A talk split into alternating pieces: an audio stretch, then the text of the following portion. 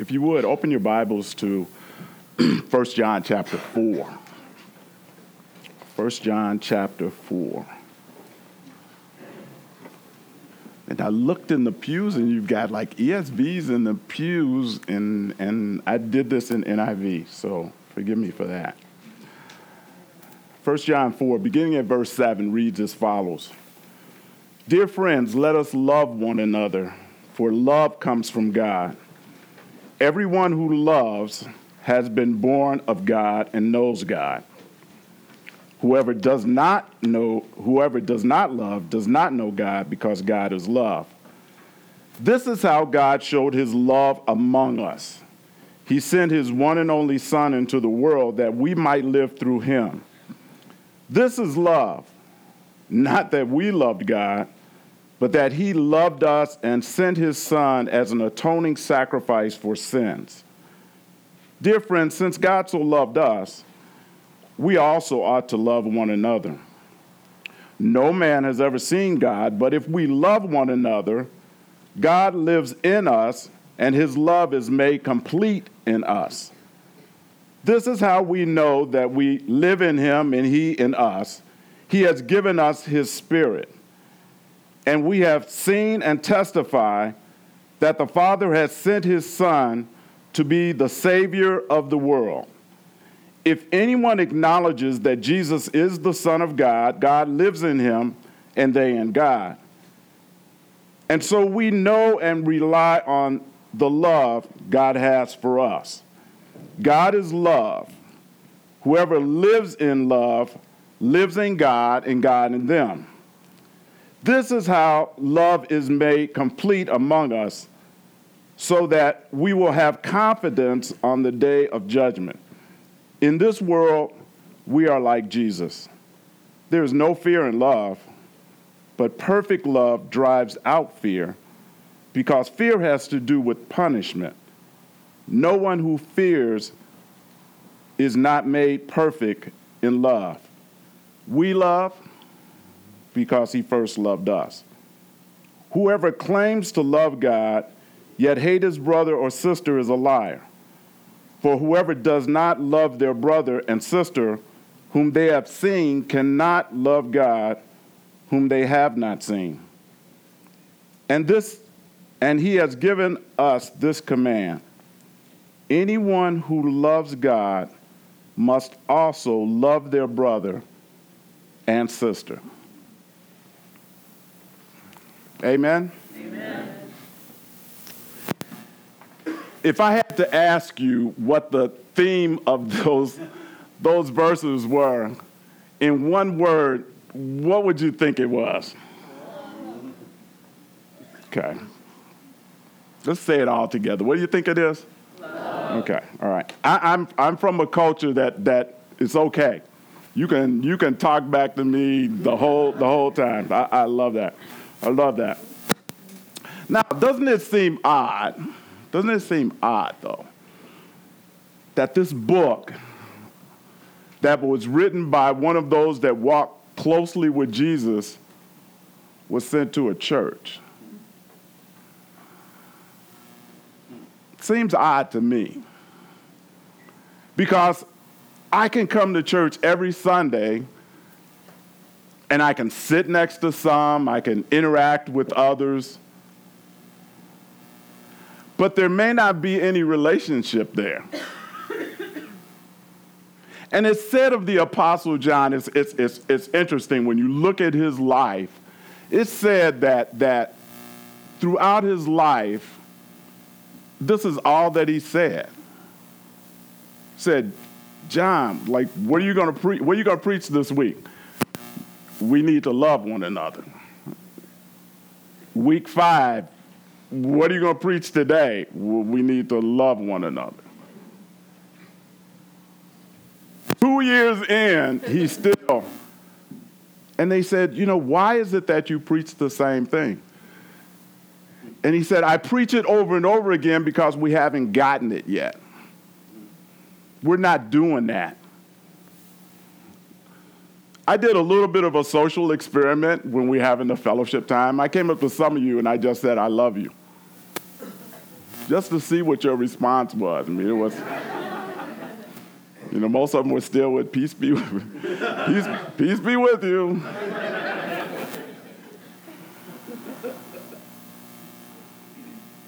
And some of that is because in the New Testament, in the Greek, there's four words that are used for love. There's eros. That has to do with, with intimacy and it has to do with the relationship between a husband and a wife that produce that, that is used to, to draw them closer together emotionally as well as the intimacy is, is a result, uh, a, uh, reproduction is a result of the intimacy that they have. But I don't think John is talking about that. There's a new one that I was uh, aware of that's called storge love. Again, when it's translated into the Bible and to what we read, we wouldn't read storge. We would read, we would read love. But that's the love that a family has, that, you know, the interaction between mother and father and the kids and all of that. That allows us to function as a family or be dysfunctional as a family, but we get along in the same house and we live with one another. But I don't think John was talking about that either. And then there's the, the phileo love the one that, that brothers that live together in unity do. The love that, that, that allows you to say, Peace be with you to one another. But I don't think he was talking about that either. In fact, when I think about that phileo love, I think about the, the incident in John 21 when Jesus is walking with Peter and he's commissioning Peter into the work, and he says, you know, Peter, do you love me? And Peter says, Yeah, you know, I love you and stuff. You know, I, I do. You, you're Jesus. I mean, I, I gotta love you. But he was saying phileo. Jesus was talking about the fourth kind of love, which is agape. Agape is something completely different. It is, it is, it is, you, you, love sometimes does it a disservice. But for the 27 times that, that John was talking about love in this verse, he was talking about agape love. He was talking about an unconditional love. He was talking about a love that has no boundaries to it it's a love that, that, that comes from God. It's, a, it's, a, it's an attribute of God that, that, that it's, it's like the number one attribute of, of God. That everything, every, every attribute about him finds its home in his love. The fact that God can be with us all the time is a testament of his love. Whether we're in good circumstances or bad, He's always there with us because He loves us. If we feel His power in our lives, when we're in difficult situations and He's able to lift us up and, and bring us out, it's because of His love. It, the power of His love is being manifest when your mind wants to be swayed one way and, and you keep hearing voices that are saying, Come back to me, or drawing you into Scripture, that's His omniscience being shown to us, but it's housed in His love for us.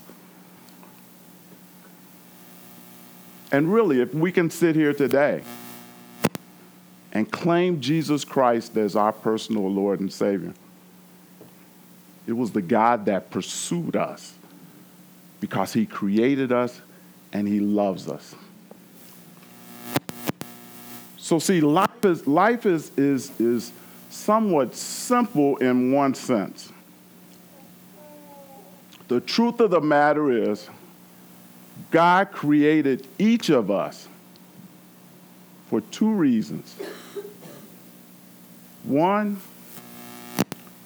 that we might worship and enjoy Him forever. Worship service is like my favorite time because I feel like I can enjoy God all to myself. I can sing the words of, what the, I can sing the words that are on the screen, but my heart is screaming something else. See, I put my hands in the air not because I'm charismatic. You know, and if you saw a little kid, I guess little kids are charismatic too because they're always doing this. But I look forward to the day when Jesus comes back. When I sing those songs of worship, I imagine him coming through the clouds, and I want to be I want to be headed that way. I want him to see me looking up and going that way.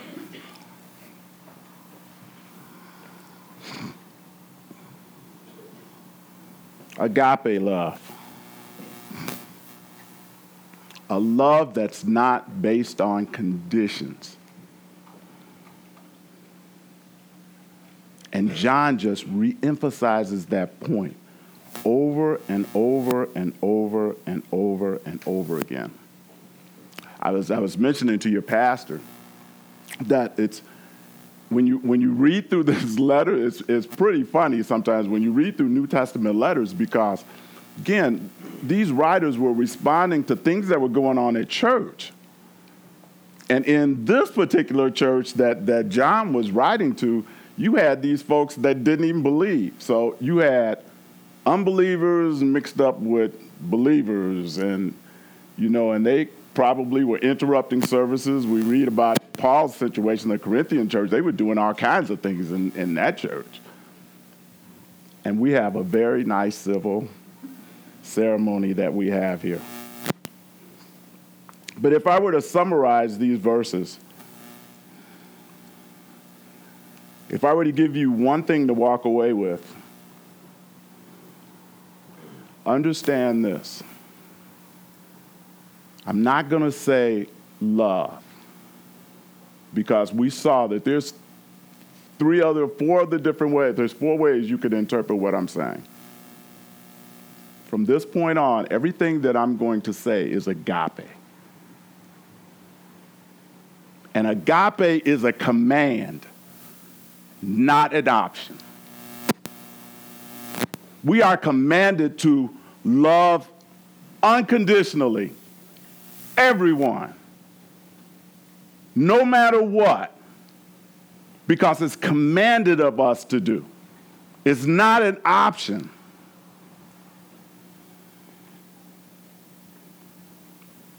And so, you know what we have to do? We have to develop a habit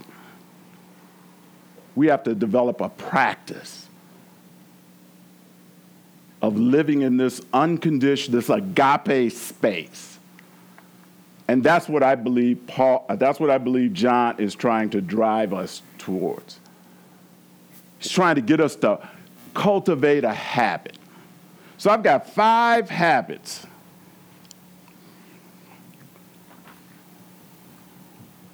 That Christians must habitually practice.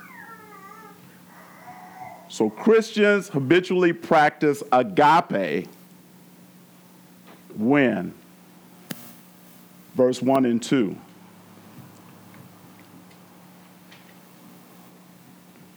When God, when you realize, oh, Christians habitually practice agape because God indwells them verses 1 and 2. Dear friends, let us agape one another, for agape comes from God. Everyone who agapes has been born of God and knows God. Whoever does not agape does not know God because God is agape. If I told you to tell someone across the aisle that you love them, well, look across the aisle and tell someone that you love them that you like. Now look at somebody that you like, that you really like. Okay, okay. Okay, now here's the test. Here's the test. Now watch this. Look across the aisle at somebody you don't like and tell them that you love them.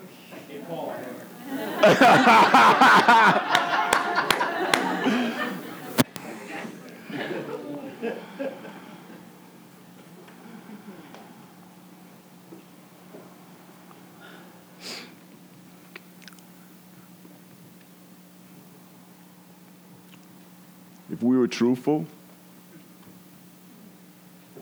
we were honest, there's some issues. If anybody's perfect, you can stand up, you switch places with me. We have issues, saints. God didn't place this church on this corner for it not to be a lighthouse. But the reason that the doors aren't busting, and I'm talking about my church as well, I'm talking about any church. The reason that the world is in the shape that it's in is because of agape. We're looking at people and, and, and we're, saying, we're saying it nicely on Sunday. We're acting nicely on Sunday. But Monday through Saturday, are we reaching out to a dying world? No, are we reaching out amongst one another? See, it all, it all comes from God. When I was describing those attributes, when you get caught up into all that God is, and the fact that someone so magnificent in all of our minds' finite ability to understand would, would care that much about, that he would create a planet just for us they haven't found any life anyplace else, have they? They're sending stuff like way out there, and they still haven't found anything that's like this. And he created it for us because he agape.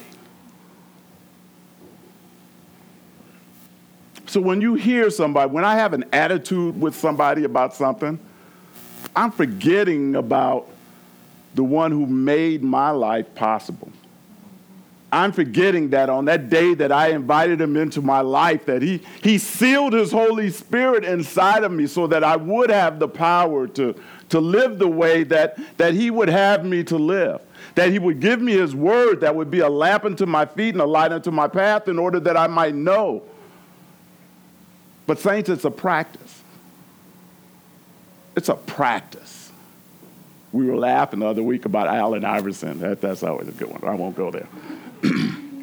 but it's a, it's a practice that's a habit.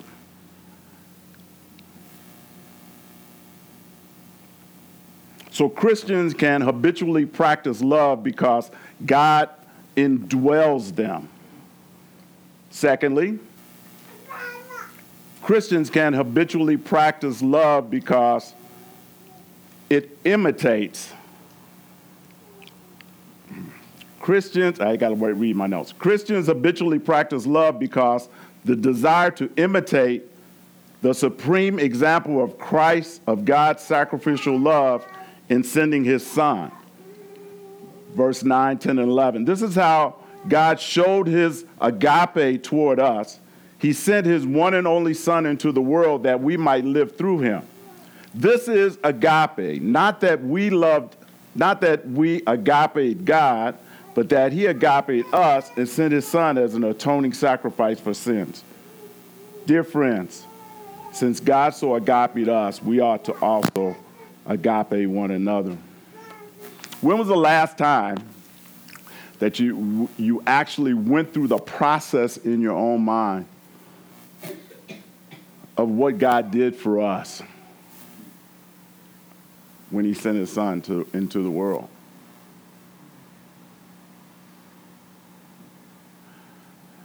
And if it doesn't get you full, it's because it's not a practice. It, it, it becomes rote at some point. We forget where we were, that we were on the other side of the cross. That there was a time when I didn't know God, didn't have it, didn't have a desire for Him.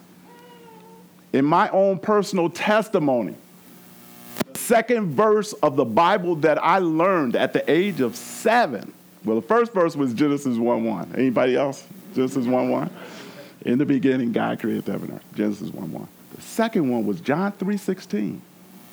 I was going to a Methodist church. I, I, don't, I don't know. I didn't think Methodists did gospel stuff, but I, I guess they did because I, I learned John 3.16 at the age of seven and recited it the rest of my life until I gave life to Christ at 26. You a Christian? Yeah, John 3:16.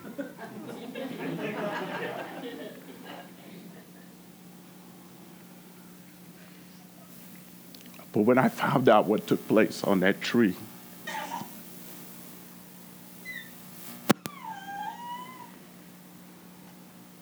when I realized that that all of my sins he took upon himself You know, and sometimes I, I, I leave it there. But I don't look at the divine transaction that took place between Jesus and God there. See, you have to go back to the Old Testament and see how that whole sacrifice process went. But I'll summarize it for you like this. You remember in the law, there was a time when Abraham was told by God to go take his son and sacrifice him on the altar.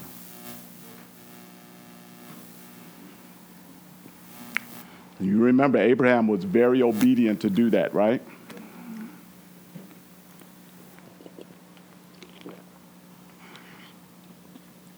When he finally surrendered his will over to, to God, had his son tied to the altar, took the knife, and brought it back to do exactly what God had told him to do. God, an angel stayed his hand. Stayed his hand. And we think that's the end of the story. 2,000 years later,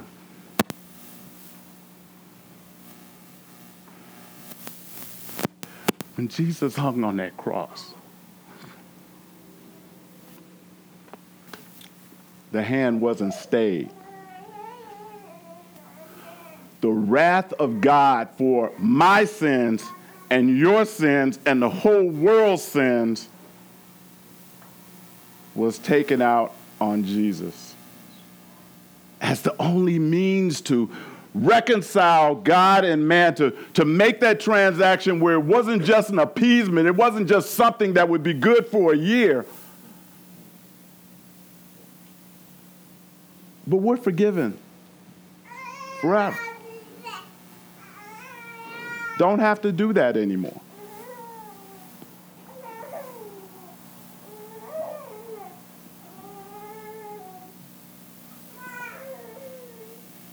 So how can I look at how can I look at anybody?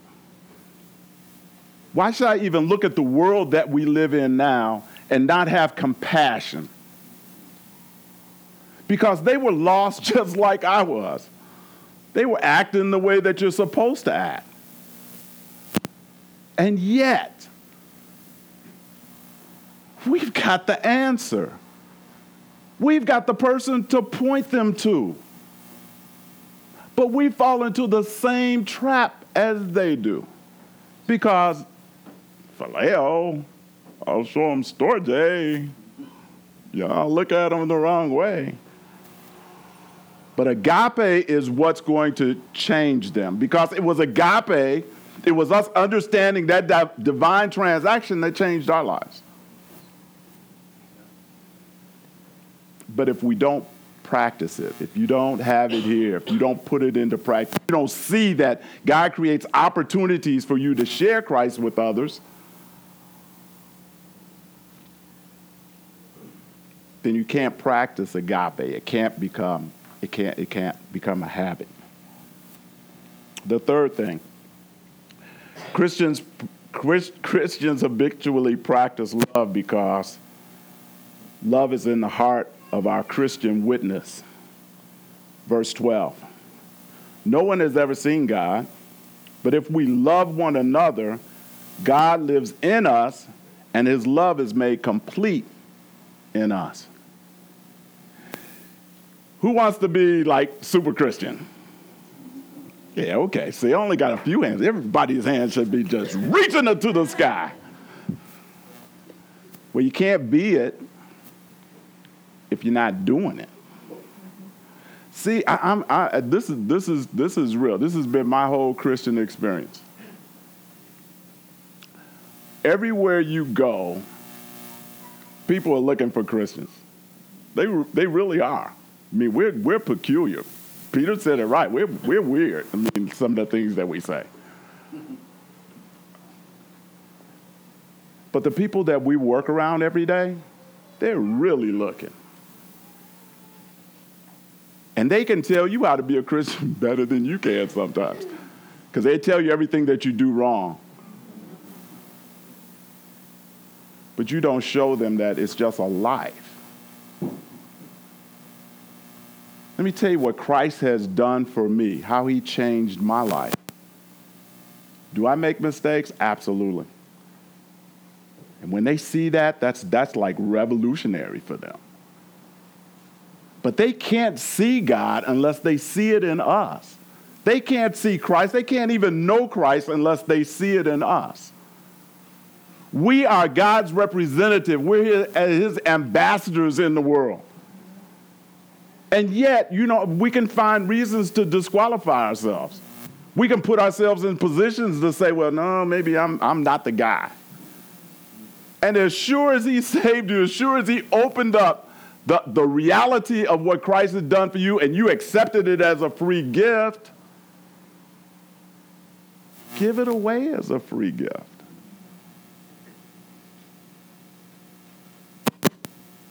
But the only way it's going to happen is if you practice it. Not phileo, not storge, not eros, agape. No conditions.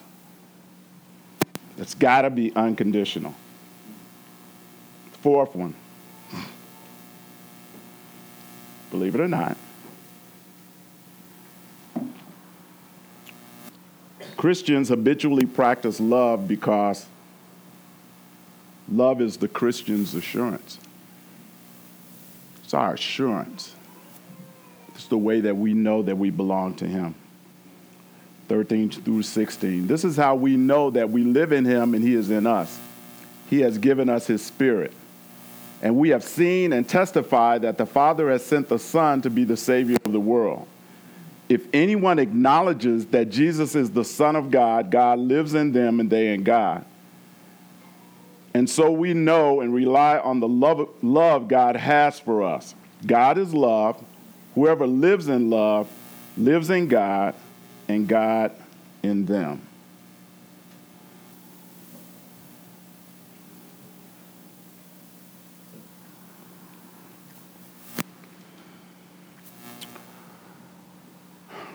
Um,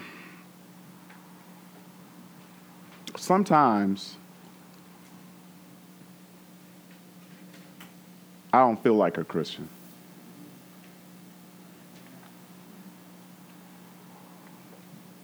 Sometimes the people that I hurt the most are those three back there. A wife who married me when, when I was trying to drag her life in another direction. But she showed up. She showed an agape for me, and she wasn't even saved. So I, I don't know. You, I'll find it out in heaven one day.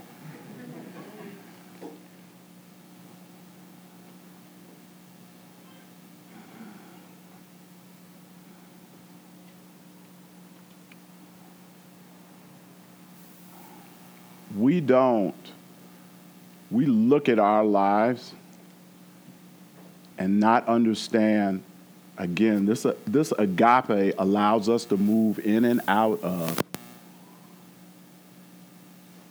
times of self-condemnation.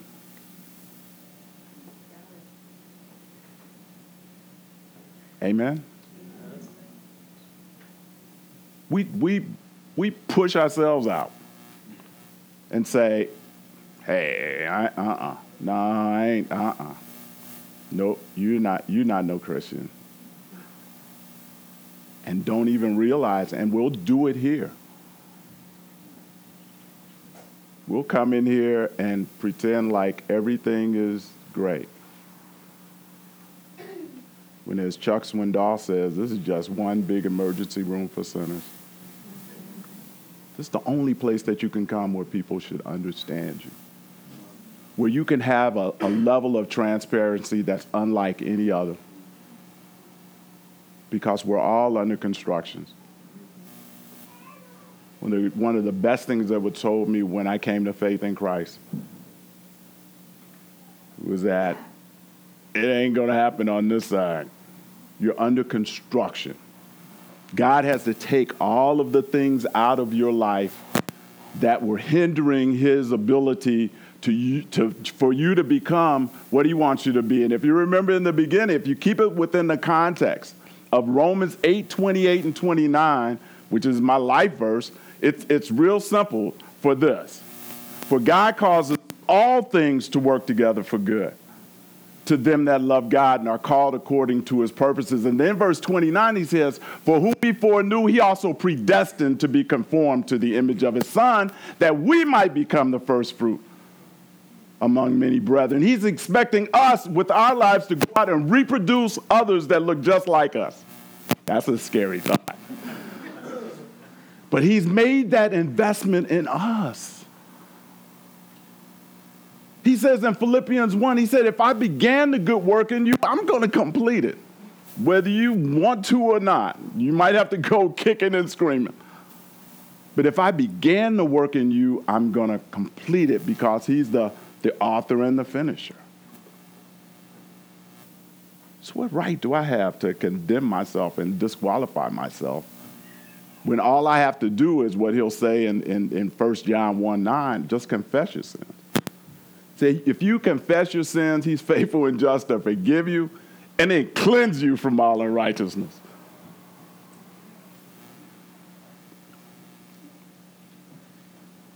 Marie, sometimes she remembers my stuff. She goes back and. But no longer do you have to live in the condemnation because God is just pointing something out to you that hasn't been surrendered, that you need to just give over to Him and let Him begin to, to purge that out of you.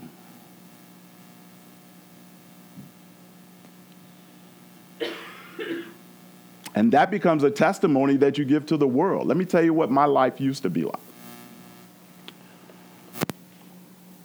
Lastly, Christians habitually practice love because because of the, the Christian's confidence in judgment. Check this out. This is how lo- this is how agape is made complete among us so that we will have confidence on the day of judgment. In this world, we are like Jesus. Just that alone Just that alone should cause us to pause. The good part about the, the salvation message is that we won't have to go through, we won't have to experience the wrath of God. Interestingly, I led a man to Christ a, a month, a, it's probably a couple months he was the first guy that when I asked him if there was a way for him to go to heaven, he, I mean, he recognized that he acknowledged that he was a sinner and he was broken about it. But when I asked him if there was a way in which you could be guaranteed heaven, even though you had done wrong, would you take it? And in all my years, this is the first guy that said no. He said, I deserve. If I've done this to God, I deserve it. You know, I had to spend like 30 minutes trying to, hey, it's a, there's a way. There's a way, man. You don't have to, you don't, this is not the end. There is a way. But, saints, just because we don't endure that judgment of the wrath of God because we're separated from Him, don't dare dismiss the idea that He saved you in order that you might produce fruit in this world. And that's going to be judged. It's going to be judged. What are you building your life? What are you building this service to God on? It says in 2 Corinthians or 1 Corinthians, it's one of those. That you're either building your life, your works, the things that he's, he's given you, the gifts and talents that He's given you, and what it's producing. It's either producing wood, hay, and stubble, or precious stone, gold, and silver. He said, But on that day, your works are going to be there. You're going to appear before Jesus to give an account for what you've done since you've accepted so free a gift of salvation. And if they've been done for your glory and honor, he said it's going to burn. He said, You'll get in, but you'll be getting one just escaping the flames.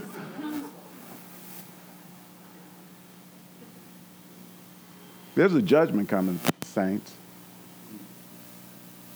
And he says, even when you look at the world now, judgment begins in the house of God. And if we're barely getting in, what about those that are outside? But do you have a heart? Do we have agape? Are we willing to go out there and reach them? I, I, I don't know.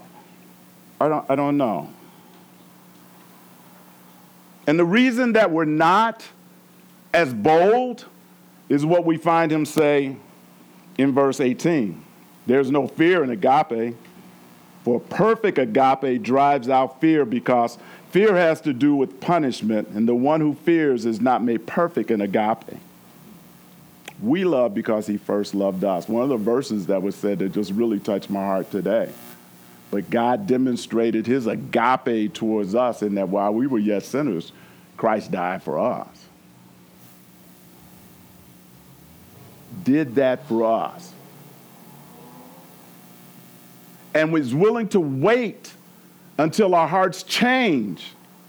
Was willing to wait for my heart to change in order that I might embrace it but I'm afraid of what somebody else says?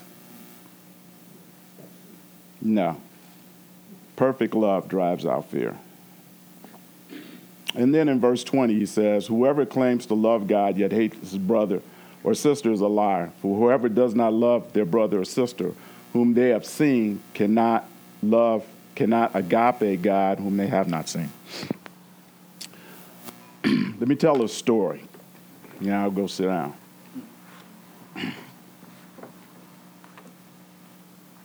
I grew up in a very dysfunctional family, family of five. Um, my brother and I were bookends, real unique. This is real unique. My brother and I are seven years apart, born on the same day. I was his seventh birthday present. Got three sisters in between. Got my two older sisters are born a day apart, a year apart, and then my other, my, my third sister has two birthdays. That's another story. But we grew up in a very dysfunctional uh, home. My dad was never around. Uh, my mom held us together as best we could, as best she could. Uh, at the age of 10, my brother was my best friend. At the age of 10, uh, my dad uh, you have to understand the times. This was the early 60s. So as far when you talk about civil rights and all of those things, this was a, this was not the best place in the world to be if you were African American. And so my brother, by the grace of God, had gotten involved in ministry. I mean, this, this kid was like 12 years old, and he had a, he had a ministry to seven and eight year old kids in, in an adjoining housing project made them into a baseball team, got recognized by, by DePaul University, and they offered him, when he graduated from high school at the age of 16, they offered him a scholarship to go to DePaul. This is like 1962, 63. He might have been the second black, uh, he might have been the second black guy to actually go to DePaul. But, but the fact of the matter was, here was, a, here was a man that was poised to move forward in ministry and do great things for God. My dad was the type of person that would show up in our lives for a couple weeks, run roughshod over everybody, uh, abuse you emotionally, uh, uh, not, not too much physical, but the emotional and the verbal abuse was enough for you to feel that. Uh, and we couldn't figure out why my mom would stay with him. We were like, get rid of the dude. Why don't you get rid of the dude? But she wouldn't. She wouldn't allow us to talk against him. So when my brother graduates from high school, he's all poised to go to DePaul University, got a four year full ride scholarship. My dad takes him and puts him in the Air Force.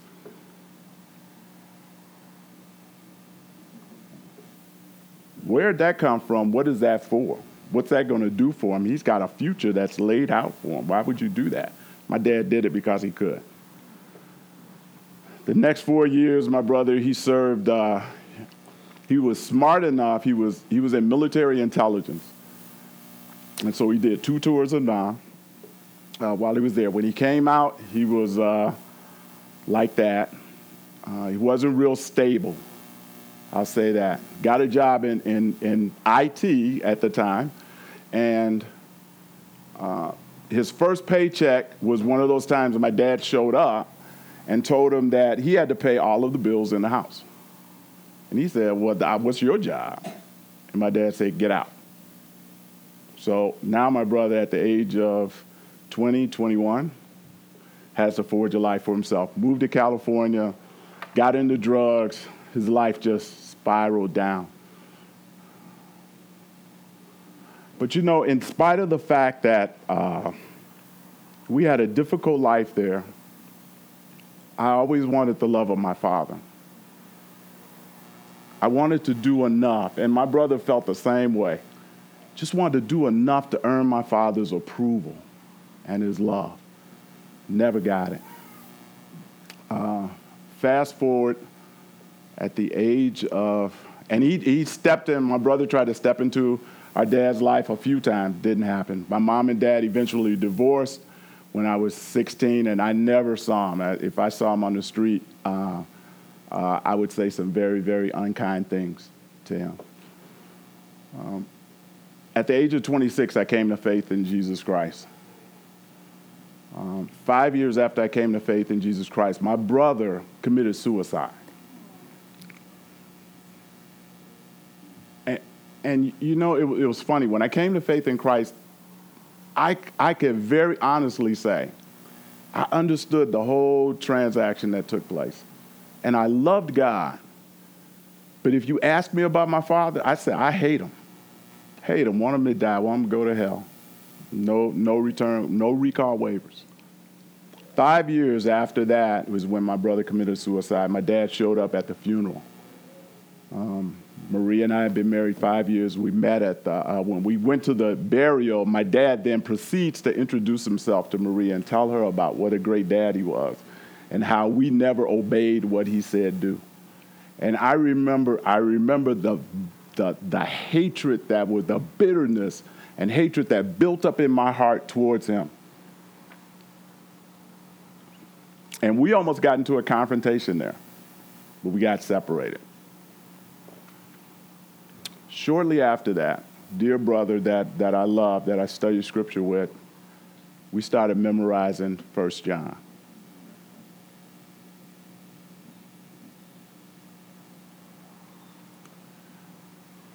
When I got to 20, first face that pops up in my head, I said, no, not doing it said, well, then I guess you don't love me then, do you? Said, well, we, we have to deal with this. But the problem with memorizing scripture, if you want a reason not to memorize scripture, is that the Holy Spirit will bring it back. He'll bring it back to your mind till you get it. So say, you better surrender.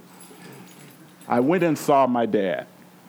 Actually, the day that I went to see him was February, February 11th or 12th, which was his birthday. And God has so worked on my heart. I told him, I told him these things. I said, you know, I gave my life to Jesus Christ five years ago. And he's making changes in my life that need to be there. I, I can't say that you were the best dad to me, but you're my father. I, I can't change that. And so I need to ask your forgiveness for feeling about you the way that I do. Because I didn't like you. I, I, I struggled. But when I weighed what Jesus had done for me, how could I, how could I, how could I not? You, the way you treated, the way you treated us, God has used to put me on a track with Him that I never might not, might not have gotten. So I need to ask your forgiveness. And I said, if there's any way that we, we can stay, you know, you can stay in my life, that would be great. I said, I've been married, you know, a few years, uh, maybe, you know, maybe when we have kids, you know, they'll get a chance to meet their grandfather. My dad looked at me like I was crazy. Um, and I won't say what he said, but I left. But I, I felt like I had done what God told me to do. 21 years later, on a Saturday night with a blizzard going on outside, I get a call from the emergency room in Northwestern Hospital saying there's a man sitting here saying that he's your father. What? What? Uh-huh through circumstances, we got back together, and, and he had the first thing he asked me was, Did I really mean all that Jesus stuff that I said? Did I really love him? He said, Yeah. I said, You know what? I've got a nation now. I got two kids now that you can meet. Well, we finally met. Um, my dad and I spent the next two years trying to learn how to love one another. He made a profession of faith in Christ, uh, but he was living in a transient hotel in, in Las Vegas. My dad and I, we talked off and on for two years, and then we lost touch for a period of maybe about two, three weeks. And then I got another I got a call from the coroner in Las Vegas saying there's a there's a man that died in a in a tra- in a hotel room. Uh, he's been there so long that we can't really we can't even we can't even determine if this is your your father or not. You know we've got we've got uh, we tried to do a fingerprint thing, but he is so was so far gone they couldn't. So is there anything that you can do that could help us identify whether this is him or not? I said, well, the one thing I do know is that he had heart problems and that if you contact his doctor here, they may be able to help you. Do you know that they were able to make an exact match of my dad based on his heart?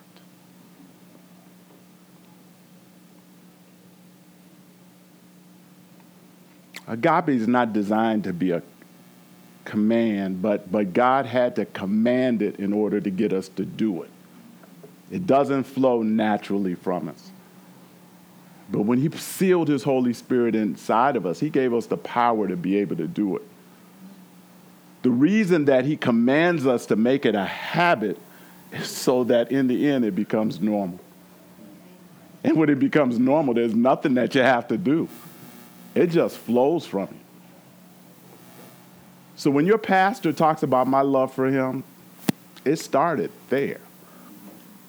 It's easy to love. It's easy to love when you and when you remember what Christ did for you, it becomes so easy to love others. And if you want a way in which you can demonstrate to the world, if you want to see America turn around, it can start right here at this church in the way that you love one another. That becomes a testimony then that God can use and use you as a lighthouse in this world. Amen? Amen. Let's pray. Father, uh, I thank you for your word, which is a lamp unto our feet and a light unto our path. I, I, I don't, I don't know, Lord. Um, I thank you for your word. Your word has a way of, of conveying to us how we're to live and what we're to do. So help us to remember that, that agape love, agape is a command, not an option. And that as a believer in the Lord Jesus Christ, as a redeemed one of God, I need to cultivate the habit. I need to habitually practice love in order for it to become normal. And for that, I thank and praise you because I know that's your will in Christ Jesus concerning us, and you're going to do it because we pray this and need this because of Christ, but we pray it in Jesus' name. Amen.